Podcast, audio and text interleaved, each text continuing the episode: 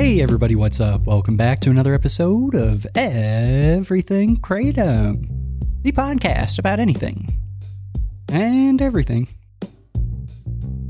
Kratom.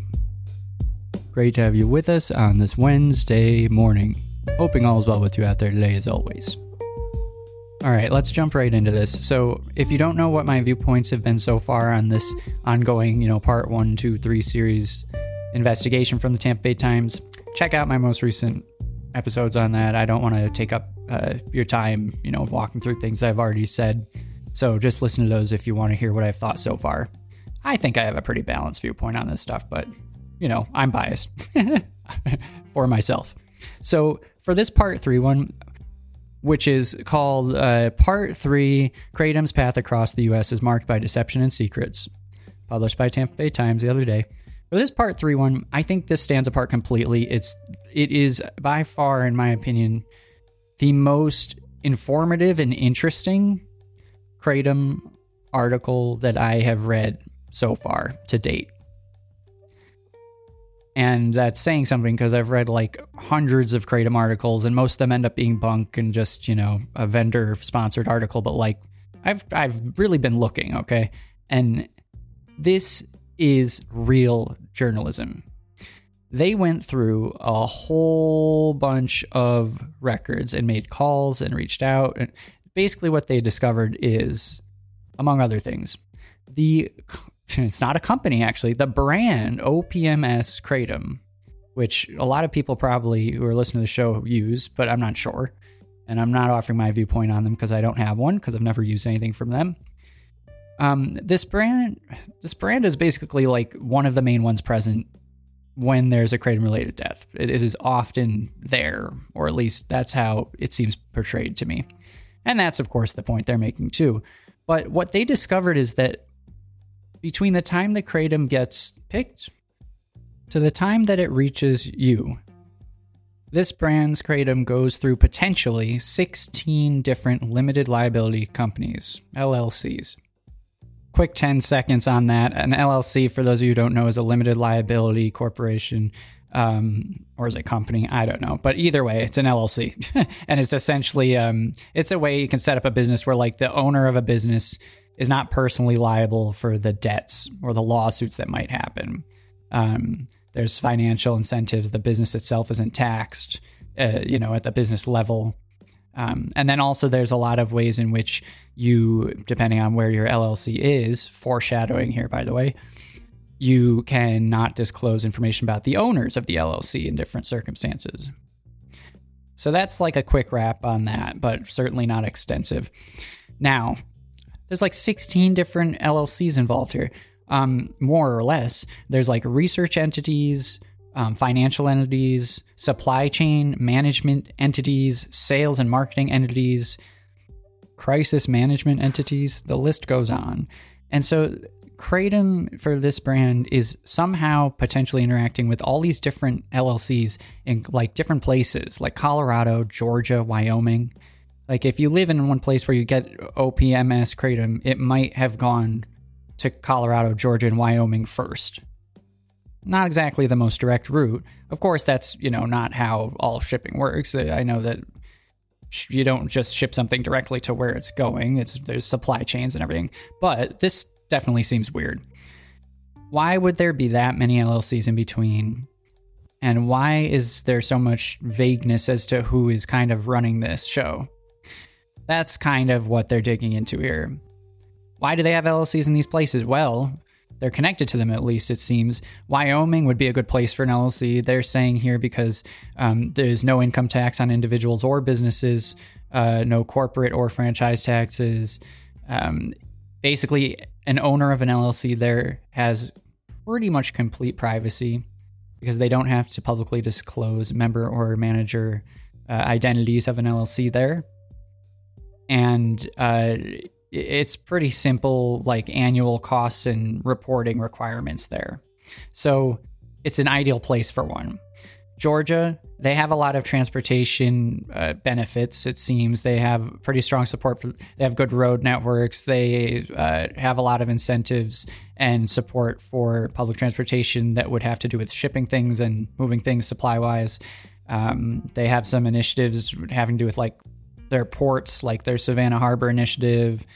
And then you have like Colorado, which is pretty balanced. They're moderate in privacy laws. Um, they support R and D activities a lot with grants and research institutions, and they have some tax incentives, like if you're creating jobs, which you could create a job with an LLC, for instance. So, um, there seems to be some benefit to having a bunch of LLCs in different places, but overwhelmingly, what they're really finding is there's lots of ways in which you can cover up the identity of people, and there's lots of ways in which you can deflect liability for something. And I think personally, personally, that no one should be connected to 16 different places like that um, without disclosure publicly. And I understand business works in different ways. I understand supply chain market is a beast that I don't understand. That's fine. But from the bit that I have looked into this, and I also have like from my jobs capacity talked with different organizations like corporate accountability which is a really cool organization um, so i've had a little bit of exposure to this sort of idea of companies having different names and changing them and uh, doing things behind the scenes um, from the little bit i do know i don't like this at all. I mean besides the fact that i didn't even realize this part of it but and the article drew my attention to this. Opms opium opium i don't know if that's a stretch or not but i thought it was interesting that they said kind of sounds like opium and then i i'm even think taking it a bit bit of a step further. It's like OPMS, opium esque are they saying kratom is opium esque anyway um the the other interesting part about this is that they're drawing all this together saying that there's this potential connection seemingly confirmed connection to the industry um, Peyton Palaio, which uh, apparently, I don't know anything about him. Um, he was like a major distributor of the illegal spice, you know, synthetic cannabis type of drug industry uh, a number of years ago. I'm completely out of my element here. I'm just kind of saying what they say here. And he now seems to be connected to all of this. And it's hard to tell, but they do keep finding his name popping up in different places where they can find it. And there's a whole lot of detail there. Now, I'm going to stop rambling here and just say one thing, and then I'm going to let you all go read this. I think that what they have uncovered here, you could even take a step back away from the specifics and just think more generally. I think they have uncovered a completely helpful thing to uncover when it comes to how do we move forward with Kratom. My takeaway is this yes, regulation is needed, but like a KCPA does not do what is necessary here. The number of LLCs, the ways in which it seems this is I, I doubt this is just OPMS by the way. It seems like there's a real potential for a lot of kratom companies to be doing this where they're they're sending their products in different places, connecting themselves in different places to get around quality control, liability for if something does get you know go wrong and and not knowing who is in charge of an operation or the, the brains behind it. I don't like that. So I appreciate that they published this. It's going to make me take a step back and wonder, you know, where am I getting my kratom from and how connected are they to different companies that might be kind of covering for them in different situations? I still don't see kratom as any more dangerous than I did a few days ago yet. However, they are drawing my attention to things that I think are so important. So, so important. I'm glad that they are publishing this. I'm glad they did the work. I'm very proud of the fact that that there are independent journalists out there willing to do this because journalism's a dying industry, and I think that uh, independent investigative journalism like this doesn't often get uh, much attention and I think that it should. So I I love that they did this, and I like this article a lot. Um, I want to know more, so hopefully we will.